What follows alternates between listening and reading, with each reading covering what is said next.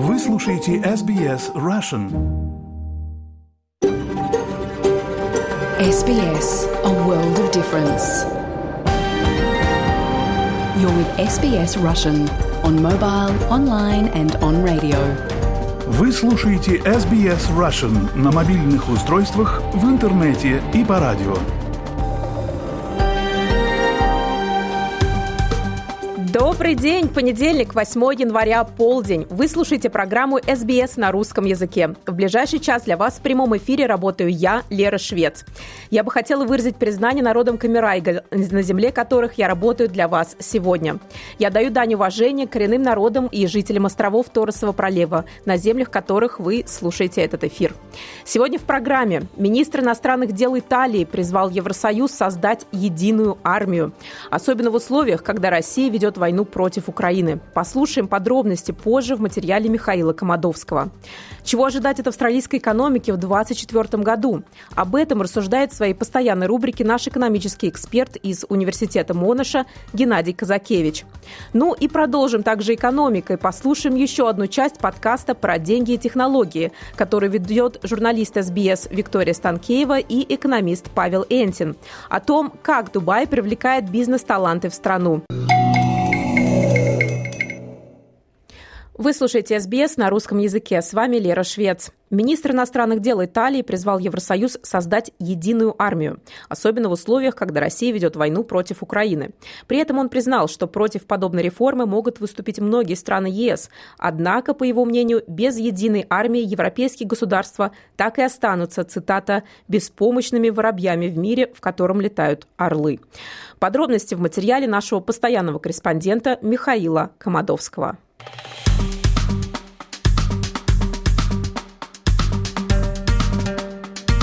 Министр иностранных дел Италии Антонио Таяни заявил в интервью изданию «Ля Стампа», что страны Евросоюза должны создать единую армию. Здесь я процитирую, если мы хотим быть миротворцами в мире, нам нужны европейские вооруженные силы. И это фундаментальное условие для того, чтобы иметь возможность проводить эффективную европейскую внешнюю политику, заявил министр. Он также добавил, что в мире, где действуют такие крупные политические игроки, как США, Китай, Индия и Россия, и где обостряются политические кризисы на Ближнем Востоке и в Индо-Тихоокеанском регионе, граждан Италии, Германии, Франции или Словении может защитить только уже существующая структура, а именно Евросоюз. Кроме того, Таяни призвал к реформе самой общеевропейской политической структуры. По его убеждению, у Европы должен быть один формальный лидер, а не два, как сейчас, представитель Евросовета и глава Еврокомиссии. Брюссель готовит альтернативный пакет помощи Украине на случай, если в ходе саммита 1 февраля странам Евросоюза не удастся утвердить четырехлетнюю программу поддержки Киева на 50 миллиардов евро. Об этом заявила председатель Еврокомиссии Урсула фон дер Ляйен на пресс-конференции с участием Александра Декроо, премьер-министра Бельгии, э, которая с 1 января председательствует в Евросоюзе. Главный приоритет – это достичь согласия всех 27 стран Европейского Союза, но мы уже работаем над операционными решениями, которые могут быть использованы в противном случае, сказала глава Еврокомиссии. Она уточнила, что перед Новым годом ЕС перечислил Украине полтора миллиарда евро, последний транш программы помощи в размере 18 миллиардов евро на 2023 год. Чиновница не стала, правда, раскрывать подробности альтернативного пакета помощи. В свою очередь, бельгийский премьер э, выразил надежду, что программу на 50 миллиардов евро помощи для Украины удастся согласовать без проблем. В середине декабря на саммите в Брюсселе выделение этой суммы заблокировал премьер-министр Венгрии Виктор Орбан. Середине декабря газета Financial Times, ссылаясь на свои источники, сообщила, что чиновники в Евросоюзе рассматривают возможность лишить Будапешт права голоса, чтобы согласовать новый пакет помощи Киеву. По данным газеты, провести такую процедуру можно по одной из статей договора о Евросоюзе, которая позволяет лишить страну права голоса в связи с нарушением европейского законодательства. При этом такое решение может заблокировать другая страна, член ЕС. С 1 июля Бельгию на посту председателя ЕС заменит как раз Венгрия. Ну а президент Европейского совета Шарль Мишель ответил на критику в свой адрес. Он намеревается досрочно уйти в отставку, чтобы баллотироваться в Европейский парламент.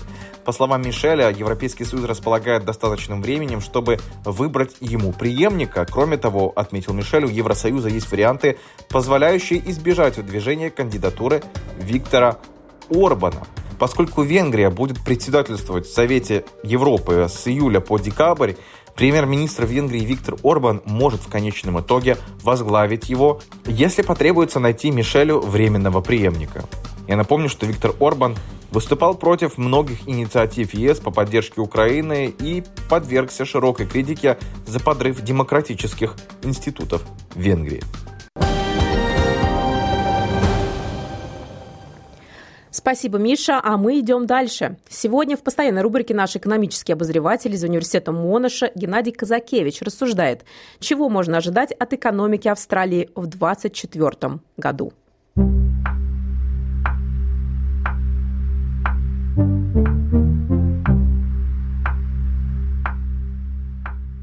Здравствуйте! В эфире подкаст SBS Russian. У микрофона экономист Геннадий Казакевич. В этом подкасте я рассказываю о самых важных и интересных событиях в сфере экономики.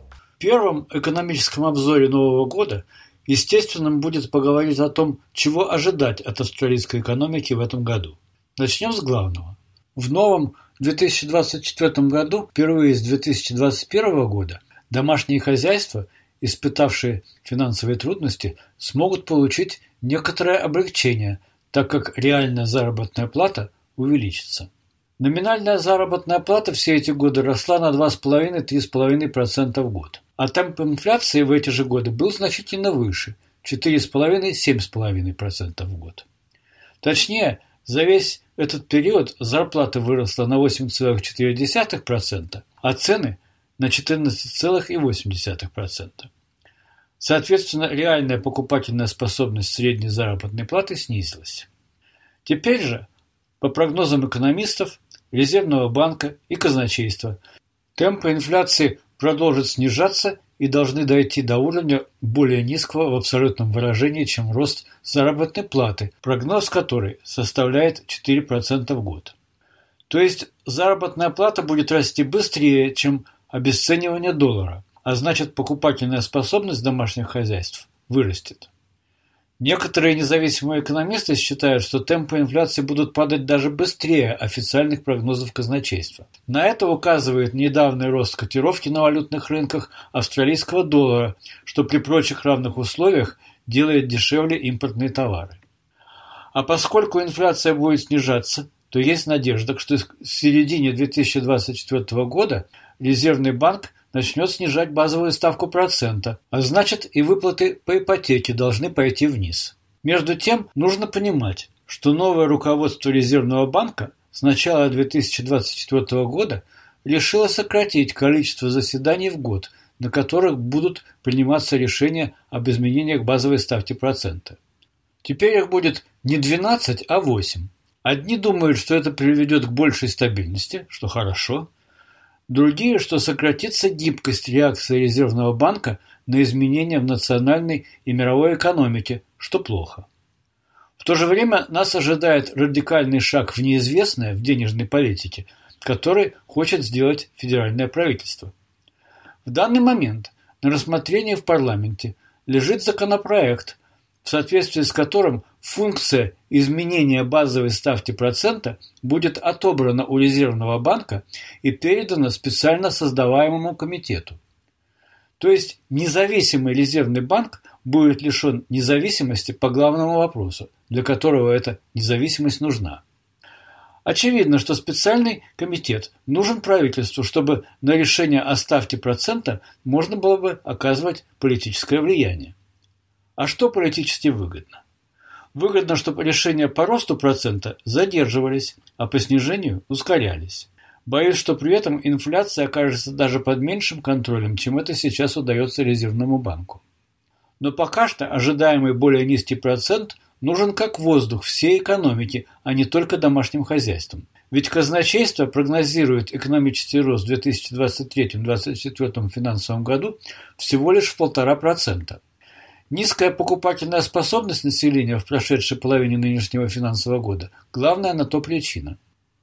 А при таких темпах роста неизбежен некоторый рост безработицы, хотя и от очень низкого, меньше 4% текущего уровня. Но ведь рекордно низкий уровень безработицы и, соответственно, низкий объем выплат пособия по безработице помогает казначейству надеяться на последовательно второй профицит национального бюджета в 2023-2024 финансовом году. Этому, однако, могут помешать снижающиеся в последнее время цены на экспортируемые Австралией минеральные ресурсы, а значит сокращающиеся налоговые сборы с горнодобывающих компаний. Другой компонент потенциального снижения поступлений в бюджет – третий этап плана снижения подоходных налогов, который был принят парламентом еще во время либерального правительства Моррисона. В чем суть и смысл этих изменений в налоговой политике и почему на них ополчились левые политические силы – отдельная тема одного из следующих подкастов. Говоря о более детальных прогнозах, хочу упомянуть свою бывшую студентку Эделейд Тимберл, которая несмотря на свой молодой возраст, уже является влиятельным и широко цитируемым экономистом банка АНЗ. Эдлайт Тимбрлс считает, что в наступившем году нужно отдельно рассматривать две его половины. В начале года мало что изменится. Будут продолжаться тенденции, определяемые высокими процентами инфляции и ростом налоговой массы.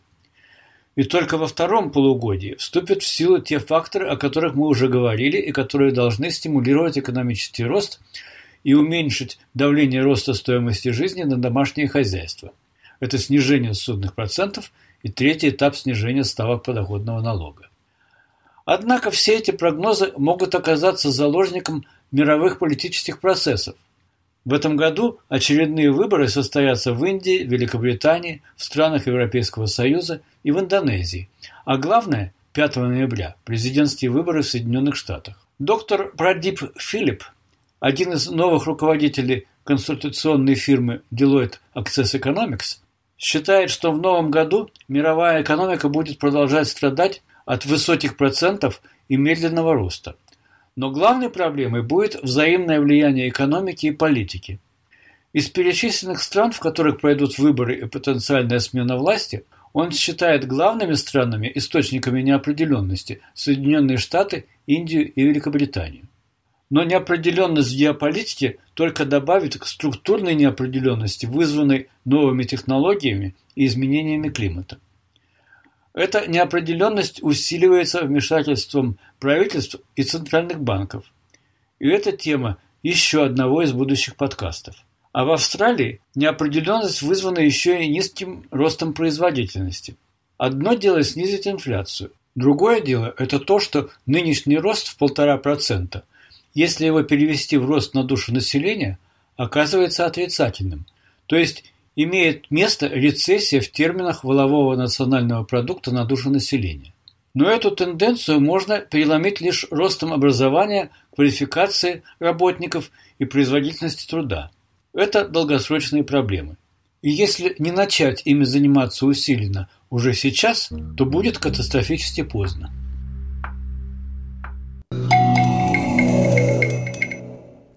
Вы слушаете СБС на русском языке. С вами Лера Швец. Согласие на секс – тема, которую избегают и порой даже стыдят – а зря, ведь на самом деле она может спасти жизнь. В Австралии секс без согласия как офлайн, так и онлайн является уголовным преступлением.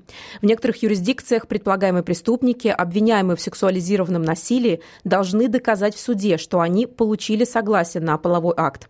Подробности в нашей постоянной рубрике «Жизнь в Австралии». По данным Австралийской национальной консультационной службы по вопросам семейного и сексуализированного насилия, более известной как линия помощи RESPECT, термин «сексуализированное насилие» может использоваться для описания любой сексуальной активности, которая заставляет вас чувствовать страх или дискомфорт. Сексуализированное насилие включает сексуализированное нападение, насилие, изнасилование или домогательство – Слово «насилие» здесь используется для обозначения физической агрессии, а также эмоционального и психологического вреда, который может быть нанесен как лично, так и онлайн. По данным Австралийского бюро статистики, каждая пятая женщина в Австралии в возрасте от 15 лет подвергалась сексуализированному насилию. Старший сержант Моник Келли возглавляет специализированную группу детективов полиции в штате Виктория. Она расследует сексуализированные преступления и работает с жертвами сексуализированного насилия. Она говорит, что сексуализированное насилие определяется как любой нежелательный интимный контакт. Это любой необоснованный контакт с интимными местами без вашего свободного согласия. Это может быть как физическое прикосновение, также это может быть сделано онлайн. Это не всегда должно быть физическое прикосновение. Существует целый ряд различных способов сексуализированного насилия. К примеру, распространение интимных изображений без согласия на их публикацию. Сексуализированное насилие считается тяжким преступлением. В последние годы некоторые австралийские юрисдикции внесли изменения в свои законы, предписывая обвиняемым в преступлениях сексуализированного характера доказывать в суде, что они действительно получили согласие до любого полового акта. Журналист-расследователь Джесс Хилл исследовала тему согласия в половом акте в трехсерийном документальном фильме «Asking for It» для платформы SBS On Demand – она говорит, что первый шаг, который всегда важно сделать, это выяснить, что каждому из участников полового акта приятно, а что неприятно во время полового акта. Когда вы знаете свою позицию и границы, важно установить их, а также спросить своего партнера, как он или она себя чувствует. Важно научиться говорить «да» или «нет» на каждом этапе близости. Речь идет об установлении следующего. Хотим ли мы этого оба? Мы оба будем этим удовлетворены. Но с точки зрения установления согласия в данный момент это так же просто, как и любые вопросы во время полового акта. Некоторые из вопросов, которые вы можете задать. Ничего, если я прикоснусь к тебе здесь? Тебе это нравится? Ты хочешь, чтобы я это сделал? Могу ли я сделать вот это? Буквально просто проверяйте, чтобы это не было совершенно бесшумным занятием. Согласие на секс означает подтверждение энтузиазма и положительного одобрения всех сексуальных действий, совершаемых в течение всего периода взаимодействия. В некоторых юрисдикциях для того, чтобы секс был законным, уже недостаточно только предполагать, что партнер согласен. Вы должны убедиться в согласии с другой стороны активно и неоднократно. Обеспечение согласия влечет за собой гораздо больше, чем просто думать, что кто-то вроде бы соглашается на секс. Важные вербальные и невербальные сигналы, указывающие на то, что согласие есть. Это связано с тем, что согласие может быть отозвано на любом этапе полового акта. Если ваш партнер замолкает или перестает отвечать физически, это может сигнализировать о несогласии. Недостаточно предполагать, что было согласие просто судя по языку тела или потому, что открыто не прозвучало «нет». Несогласие может выражаться вербально. Человек может сказать «стоп», но человек может просто замолчать или замереть.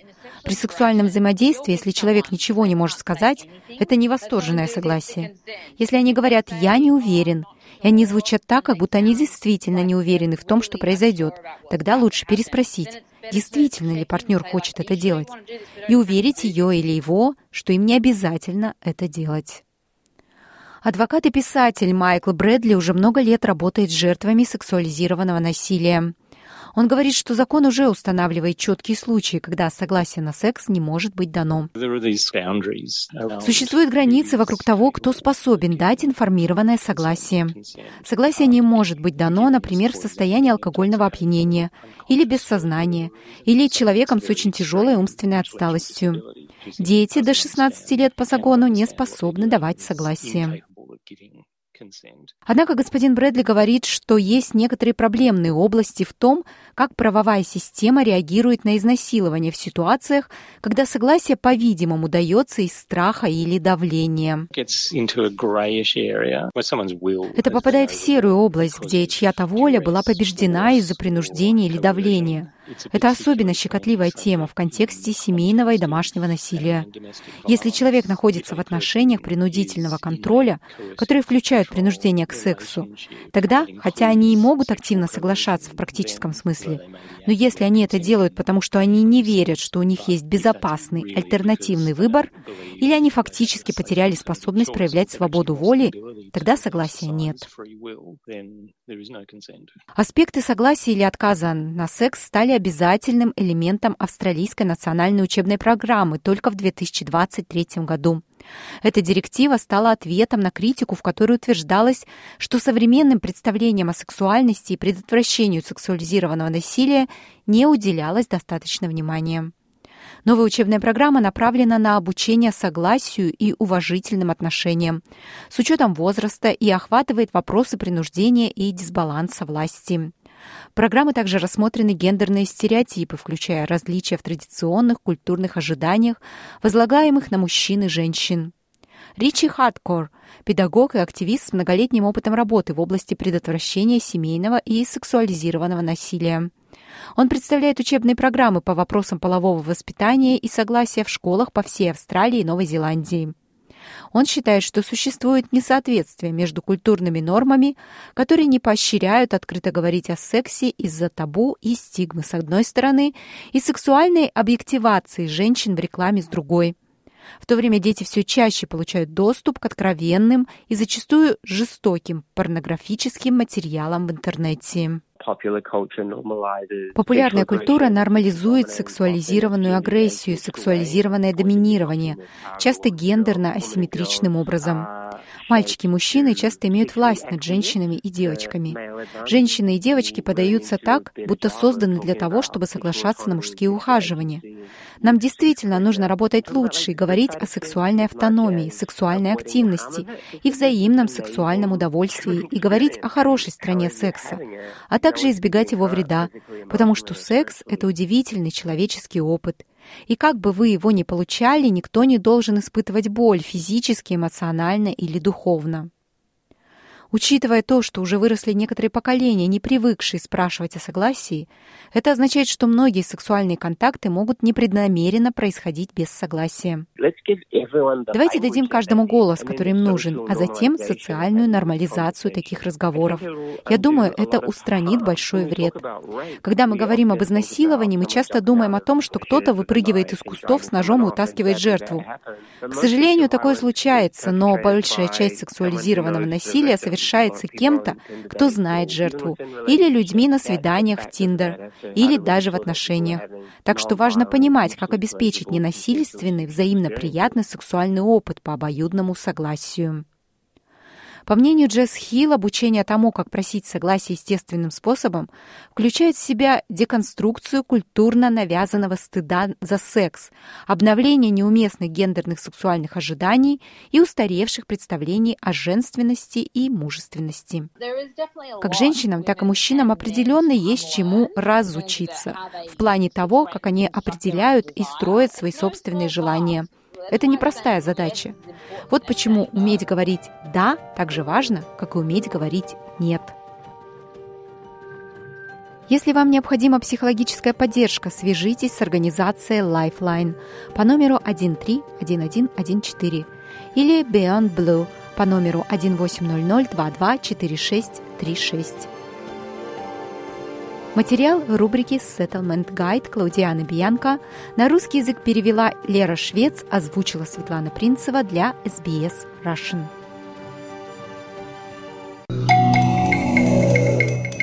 Вы слушаете SBS на русском языке. С вами Лера Швец. Ну и в конце нашей программы предлагаю послушать часть подкаста журналиста Виктории Станкеевой и финансового эксперта Павла Энтина. В этом эпизоде Виктория и Павел обсуждают, как и почему Дубай превратился в мировой центр технологий и инноваций.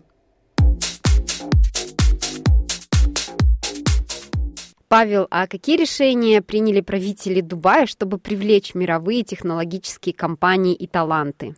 Кроме, помимо того, ну, что Виктория, нет налогов? Ну, заметьте, ну, правда, нет налогов, а вот кем бы я ни говорил, представителям какой страны, они всегда с этого начинают. На самом деле, это первостно полагающий traction, который создают Эмираты. Вот если почему у нас сегодня четыре интервью, и это люди разные, абсолютно профессионально, я хотел показать, чтобы и вот наша аудитория, допустим, люди, кто задумывается, в какой стране мира ехать, а я показал, что это не только для технологических предпринимателей, там, допустим, или людей технологической профессии. На самом деле, то, что Дубай создает рынок возможностей для людей большого количества профессий направлений, а, потому что они стремятся, давайте так, они стремятся привлечь таланты. Вот, вне зависимости от, от чего, но именно привлечь таланты, талантливых людей.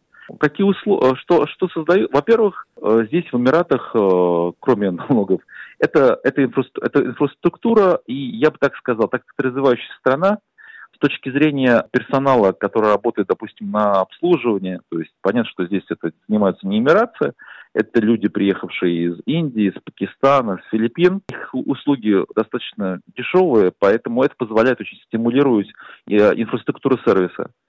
Сервис в Эмиратах 24 на 7. Вот реально 24 на 7.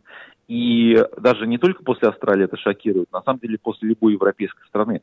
То есть, грубо говоря, э, получается, что в любой момент, то есть офисы работают, шопинг работает, ну, то есть молы здесь закрываются в 12 ночи. Ну, что такое 12 часов ночи молы закрываются? Это означает, что магазины, то есть э, каждый супермаркет, каждый бутик, каждый кафе, ресторан там 12 ночи функционирует.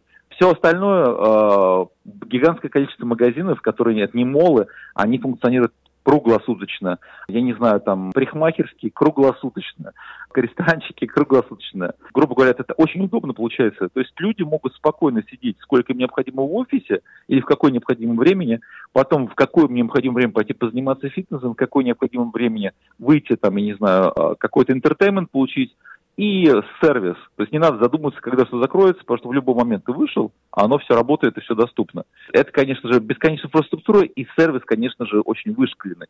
На самом деле, Эмираты это, в принципе, не особо демократичное государство. Все-таки же помним, что оно авторитарное, Поэтому здесь иммигранты, то есть, допустим, люди, которые оказывают сервис, очень стараются работу выполнять максимально хорошо и качественно, и дружелюбно, и с улыбкой, потому что, опять же, к сожалению, это авторитарное государство, если вдруг какая-то у них ошибка, э, их просто увольняют и высылают из страны.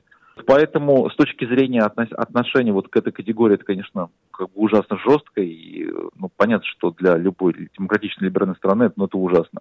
Но при этом э, люди, которые сюда приезжают, именно тащат как бы вот там, технологии, деньги и все остальное – а для них, получается, такая создана комфортная, знаете, зона а, бесконечного сервиса с улыбкой и с постоянным желанием тебе угодить.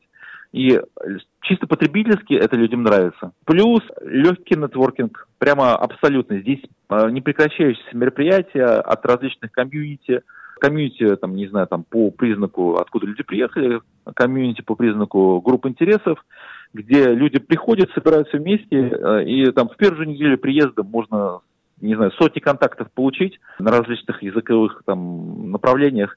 И с этими людьми, с учетом того, что все иммигранты, все иммигранты, все приехавшие, быстро начать общаться с людьми и там чем-то вместе заниматься. Это, конечно же, очень. То есть здесь в этом отношении полный космополитизм, это безумно привлекает. А чем позаниматься вместе тут как бы неограниченное количество возможностей. И опять же, из моих интервью послушайте, все-таки же нельзя создавать супер иллюзий. То есть, э, если ехать сюда, допустим, работать, вести здесь деятельность, продавать в местном рынке или отсюда вести деятельность международную, оно удобно и комфортно. Если кто-то думает, что здесь очень легко привлечь денег, очень многие финансовые институты, в том числе международные, в том числе вечерные фонды, они здесь подкрывались, с ними можно найти общаться. Но все-таки же венчурный рынок здесь еще не развит, так как в том же Сингапуре и в Гонконге. И сами по себе, допустим, чисто арабские деньги, они достаточно консервативные. То есть деньги самих Эмиратов, суверенных фондов пойдут в какие-то прорывные вещи. То есть если у вас проект, который как бы там меняет что-то в мире и позволяет, давайте так, удовлетворяет амбиции Эмиратов получить какие-то технологические первые места в мире, то да, конечно же, деньги здесь можно привлечь. Если у вас просто какой-то рыночный продукт, как бы хороший рыночный продукт, то тогда арабские деньги, может, не так легко получить, и надо разговаривать э, с теми международными людьми, которые приехали и ведут здесь деятельность, а отсюда, ну, как бы, международную деятельность. В основном это хорошо для тех людей, которые там занимаются, допустим, Дубай очень известен как криптоцентр, как блокчейн-центр.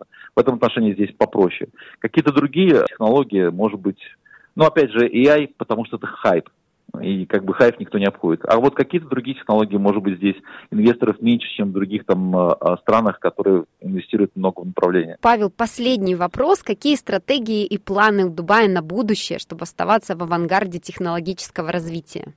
Явно а, они пытаются сейчас сформировать все возможности, чтобы дальше строить инфраструктуру. На самом деле, я думаю, что Эмираты поняли, что они могут сформировать что-то, что сделал в свое время Сингапур. Здесь даже чем больше они строят инфраструктуру, тем больше дорожает недвижимость э, в этой стране, и тем лучше для людей, ну а кто недвижимость, в основном, понятно, что это местные, поэтому это поднимает их капитализацию, монетизацию, и они сделают все возможное дальше, чтобы сделать свою страну привлекательной. И в первую очередь это развитие инфраструктуры. Я думаю, больше и больше будет развитие банковской системы, потому что банки в Эмиратах, конечно же, с точки зрения продуктового предложения, они более бедные сейчас по сравнению с другими странами, развитыми странами я имею. Это проходил в свое время Сингапур, который в свое время банковская система была отсталой по сравнению с западной, а потом они сделали гигантский шаг вперед. Если, допустим, финтех в Сингапуре сейчас летает по все, то же самое сейчас я вижу э, мув, прям бум сейчас наблюдать в Эмиратах. Дальше будет развивать инфраструктуру привлекательную для того, чтобы люди релацировались с семьями. Мы видим, насколько здесь поднялись школы местные, то есть для того, чтобы иммигрантам было привлекательно качество школ, ну, понятно, что здесь в основном вся британская система, но именно они стараются, опять же, э, таланты привлекать, э, хорошие учителя, потому что если раньше было хорошо приехать здесь одиночкой, если я здесь приехал, у меня дети, то вот инфраструктуру под детей, они сейчас очень много вкладывают денег, чтобы детям было куда, было комфортно, было чем заниматься и классное было образование, потому что любой родитель, хочет, чтобы дети имели возможность получить классное образование. Поэтому, допустим, здесь видна динамика, что, допустим, Эмираты стараются британских лучших педагогов покупать, что привозить, давать им возможности для того, чтобы вот эта образовательная система, ее рост э, привлекала семей, людей, релацирующихся семью. И при этом они будут все-таки же регулированно стараться держать э, более более свободным, свободолюбивым по сравнению с другими странами, особенно западными, где э, закручивают гайки. Кстати, вы мне задавали вопрос по искусственному интеллекту, я думаю, они сделают то же самое. Мы сейчас видим законодательство по искусственному интеллекту принимается в Евросоюзе, в Соединенных Штатах Америки, в других странах, Австралии сейчас. И это будет э, как бы закручивание гаек, с точки зрения развития искусственного интеллекта, с точки зрения а, то, что сейчас страны говорят, риски, что как бы не допустить какие-то риски. А сейчас я предлагаю перейти к вашему следующему интервью и послушать Дарью Сонкину, дизайнера интерьеров и декоратора с более чем семилетним опытом работы. Она работает в различных секторах, включая роскошные жилые помещения, гостеприимство и занимается коммерческими проектами. Причем делает это на трех языках – английском, французском и русском. Ты сейчас находишься в Дубае. Ты уже сколько лет здесь находишься или сколько времени ты здесь живешь? Так, приехала я сюда в марте и совершенно вообще в марте никак... 2023 года, да? То есть ты еще да, такой... Да, ты человек, который еще как бы а, пережил первое погружение, но как бы пока что еще как бы процесс идет. Ну, как бы погружение очень глубокое. Мы же знаем, что как бы омут с головой. Прям с самого первого месяца. Да, у меня будет месяц, э, у меня будет год только в марте, но я уже успела даже сменить работу, то есть я могу, если что, рассказать, как это делается, э, потому что очень многие боятся менять работу, потому что визы, работодатель, вот эти все дела. На самом деле, если вы работаете на нормального работодателя, у вас нормальная виза, вы изначально приехали с нормальными документами, все очень изи, очень легко, рынок классный, то есть прям любые вопросы могу ответить. Вот, я как бы вообще не собиралась ехать в Дубай, потому что для меня это была, ну, такая страна, я люблю, что природа, Европа, я жила во Франции, жила в России, жила в Бельгии, мне нужны старые домики, птички, вот это все такое. И как бы Дубай, ну нет, это не про меня, а потом совершенно случайно стала получать предложение по работе.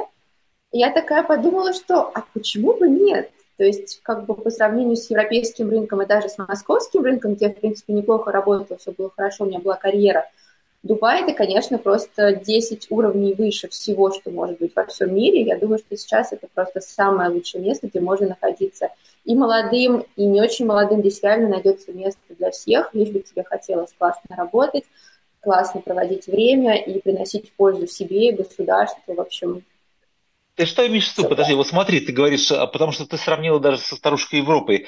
А что это? Здесь больше предложения работы, здесь лучше уровень оплаты, здесь лучше условия жизни. Вот что именно? Вот все, что ты перечислил, это правда здесь есть. То есть я дизайнер интерьеров. Соответственно, где сейчас идет строительство? Здесь, в Саудовской Аравии. В Европе никто не построит небоскреб. Здесь я строю большую башню. Ну, кто мне еще даст в Москве или во Франции построить башню? Не я буду искать работу, а мне пришлют на LinkedIn 10 предложений, одно лучше другого, и я еще выбирать буду. Соответственно, э, переехать сюда достаточно просто. Если вы, например, живете в Москве, хотите ехать в Европу, скорее всего, сейчас у вас это не получится ну, как бы это будет очень сложно. Сюда это очень легко сделать, если у вас есть хороший оффер, вам работодатель делает визу, он делает вам билеты, э, страховку, и как бы все очень easy, все нормально. Скажи, а у тебя такой experience, а, ты работаешь на, вот мне интересно, ты работаешь на арабов, на европейцев, на international, которые здесь на кого? Я работаю на International. Я работаю в HBA. Это э, международная компания, она довольно крупная. Она есть и в Лондоне, и в Америке. У нас headquarters в Америке. Она есть и в Сингапуре, в Чайна, везде. Соответственно, возможно, я могу как-то путешествовать внутри компании. Я еще пока об этом не думала, но если через какое-то время я подумаю, что мне бы хотелось пожить в Сингапуре, я спокойно могу это сделать. Э, внутри моей компании. И эта компания, она реально очень крупная, соответственно, мои проекты, которые мне доверяют, они реально стоят вообще просто всего. Оставить очень, родину, Европу. Это очень интересный момент, который ты сказал. То есть, грубо говоря, ты работаешь в интернациональной компании, где есть офисы по всему миру, где можно там строить карьеру, передвигаться.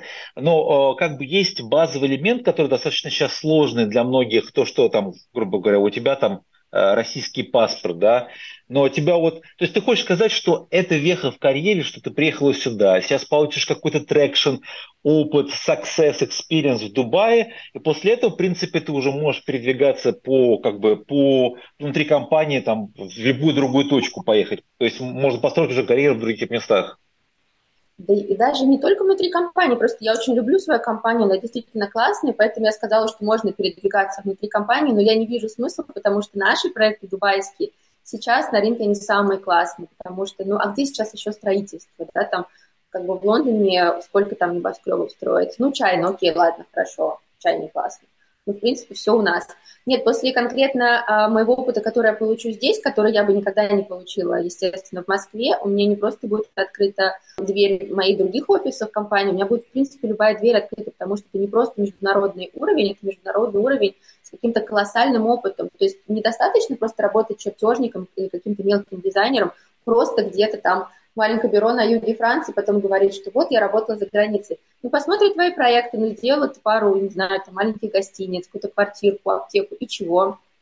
А, а тут ты построил башню, тут ты построил пять вилл, Тут, ну, ну, где тебе еще эта возможность будет? Это только здесь и сейчас. Я думаю, что самое правильное время не только для моей профессии, а для очень многих профессий находиться сейчас в Дубае. Это просто вот, я считаю, тренд последних, наверное, трех-пяти okay. лет еще пяти лет, наверное, в будущем минимум, а то и десяти.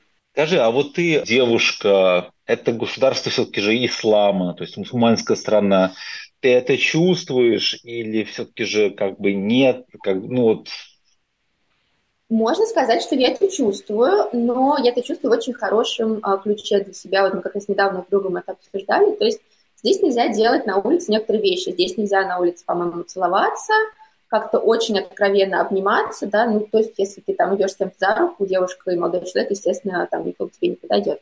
Но, честно говоря, вот мы так рассуждали, а может быть, это и к лучшему, что ты не можешь целоваться на улице, потому что, ну, это не всем комфортно на самом деле, видите, даже не мусульманам. Вот я не мусульманка, и мне на самом деле какие-то границы приличия, они тоже важны. И вот э, мы пришли к выводу, что Дубай это город не только чистый в плане чистоты улиц и чистоты зданий, он как бы чистый в моральном каком-то плане, что ли, то здесь нет, э, ну, как бы людей с низкой социальной ответственностью. Понятно, что если тебе хочется найти там девушку легкого поведения, найдешь. Если очень хочется найти наркотики, ну, тоже как-то найдешь, да, там, ну, люди рискуют своей репутацией, как бы находят их. Но это не так распространено, как везде, и как бы несмотря на то, что люди довольно открыты, как бы, с одной стороны, я никогда не видел таких откровенных нарядов, нарядов у женщин и таких пышных форм, которые они абсолютно не скрывают, как здесь, но при этом это все равно не выглядит как-то, ну, пошло, и вот все равно есть какие-то правила приличия, которые лично мне очень импонируют. Хорошо, говори, есть такая вещь, как, как бы даже много поговорок, что идеального места нет и хорошо там, где нас нет. Вот мне скажи, ты все-таки же вот уже какой-то период времени побыв здесь и уже перейдя из разряда туристов, разряд, знаешь, такого резидента, человека, который постоянно находится и живет, Находишь ли ты какие-то минусы, что тебе чего-то не хватает, что тебе что-то не нравится? Ну, это такие минусы, которые как бы я притянула за уши, чтобы сказать, что, ну, естественно, ничего идеального не бывает, но это минусы, которых я на самом деле абсолютно не замечаю, но, окей, если нужно сказать, я скажу. Например, я вегетарианец, и для меня очень важно, как бы, я люблю фрукты и овощи, как бы здесь пластиковые помидоры, и как бы в лучшем случае там с третьего раза повезет купить персики, которые хоть чем-то будут пахнуть. То есть вот это вот сходил на рынок, купил бабушке классные помидоры, да, там, или съездил в Италию, тоже там закупился виноградом, какой-то клубникой. Ну, такого как бы это проблематично. Есть некоторые продукты, это все привозное, естественно, все довольно дорогое. Можно что-то найти, но как бы, ну вот так, нормально. Я как вегетарианец могу сказать, что это вообще возможно пережить. Это такой очень условный минус. Также минус погода летом. Ну, пережила я лето, нормально, выжила, и, в принципе, даже было не скучно, то есть все равно есть чем заняться. Сейчас активности очень много, сейчас зима. Летом, конечно, все закрывали сезоны, это только индор какие-то активности, но ничего, в принципе, там 4-5 месяцев это можно пережить вообще нормально, а еще надо отпуск взять и уехать. Так, из минусов сейчас как бы я это немножко не почувствовала, потому что я уже приехала во время бума, когда сюда очень многие переехали, поднялось, поднялись э, цены на квартиры. Ну, как бы квартиры действительно дорогие. Но с другой стороны, если вы приезжаете сюда на дубайскую зарплату, ну, так вы можете их, скорее всего, и оплачивать. Ну, WhatsApp не работает, звонки по WhatsApp. Надо VPN устанавливать. Да, связь здесь уже, это честно скажем, давай так честно скажем, связь интернет здесь э, э, не очень. А ты не чувствуешь, что все-таки же вот многие жалуются, что Эмираты так достаточно, я даже не про Дубай, Эмираты все-таки же такая локация достаточно маленькая, с учетом того, что именно зеленой живой части вообще мало. И здесь, как знаешь, как в Сингапуре, то есть ты себя чувствуешь все-таки же замкнутым. Э, да, понятно, что это хаб, отсюда можно полететь в любую точку в любой момент, но это еще вопрос, опять же, как бы с каким паспортом, да, то есть открыт ли для тебя весь мир. Но у тебя вот не, нет такого ощущения, что замкнутость какая-то? У меня абсолютно нет ощущения какой-то замкнутости. То, что здесь не хватает травы и деревьев, действительно, тут этого нет. Ну так люди сюда не за этим и едут. То есть если вам не хватает травы, так ну вы едете куда-нибудь там, не знаю, или в России оставаетесь, или еще что-то. Всегда можно найти снег, просто берешь билет и уезжаешь, да, всегда можно погулять в красивом классном парке, ты поедешь в Брюссель, поедешь в Голландию, вот эти вот там э, тюльпаны, пожалуйста, леса, поля, все что угодно. Но с другой стороны, здесь очень много активности, и никогда не бывает скучно. Плюс здесь очень красивая природа, которая, ну, как бы она может быть не природа во многом понимании многих, да, тут нет деревьев, здесь прекрасные горы, например, я езжу, уже несколько раз была на ретрите в горах на хате, но это потрясающе, встречать закат и заниматься йогой на платформе во время заката и смотреть на горы, но э, несмотря на то, что это все такое маленькое и компактное, это настолько не закрыто, просто немножко погуглите, чем можно заниматься, зайдите кучу групп в Телеграме, что можно поделать, и у вас просто вообще секунды будет свободной. Скажи, э, э, Эмираты это не только Дубай, э, всей столицей и тоже насыщенный город, это Абу-Даби. Все-таки же Дубай, Абу-Даби, какая вот чувствуется разница, где что, какие преимущества? Ну, для меня однозначно преимущество в Дубае, потому что э, у меня нет семьи, у меня нет ребенка, поэтому, в принципе, мне не нужно что-то такое тихое, семейное. Дубай, э, Дубай это как бы больше про такую вот активную жизнь, Абу-Даби – это больше про семейную жизнь. Я знаю, что преимущество, это, например, чуть ниже цены на жилье. То есть то, что можно там классно снять, допустим, за 50 тысяч дирхам, здесь как бы на эти деньги ты ничего вообще близко к этому не снимешь. Ну, то есть даже не, не нужно рассчитывать. Вот. Но я знаю очень многих людей, которые делают э, как бы каждый день дорогу туда-обратно, потому что они, например, живут в Абу-Даби по каким-то семейным причинам, работают в Дубае, или наоборот, они живут в Дубае ближе, это в части, которая ближе к Абу-Даби, и ездят туда, ну, в принципе, это полтора часа на машине. Я не знаю, по московским меркам я так в институт ездила 6 лет. Ну, ничего, как бы нормально. Спасибо большое, Виктория Павел. А у нас все на сегодня. Спасибо, что присоединились к прямому эфиру СБС на русском языке. Для вас из Сиднейской студии сегодня работала я, Лера Швец. Мы вернемся к вам, как обычно, в четверг в полдень. Хорошей всем недели. Хотите услышать больше таких историй? Это можно сделать через Apple Podcasts, Google Podcasts, Spotify или в любом приложении для подкастов –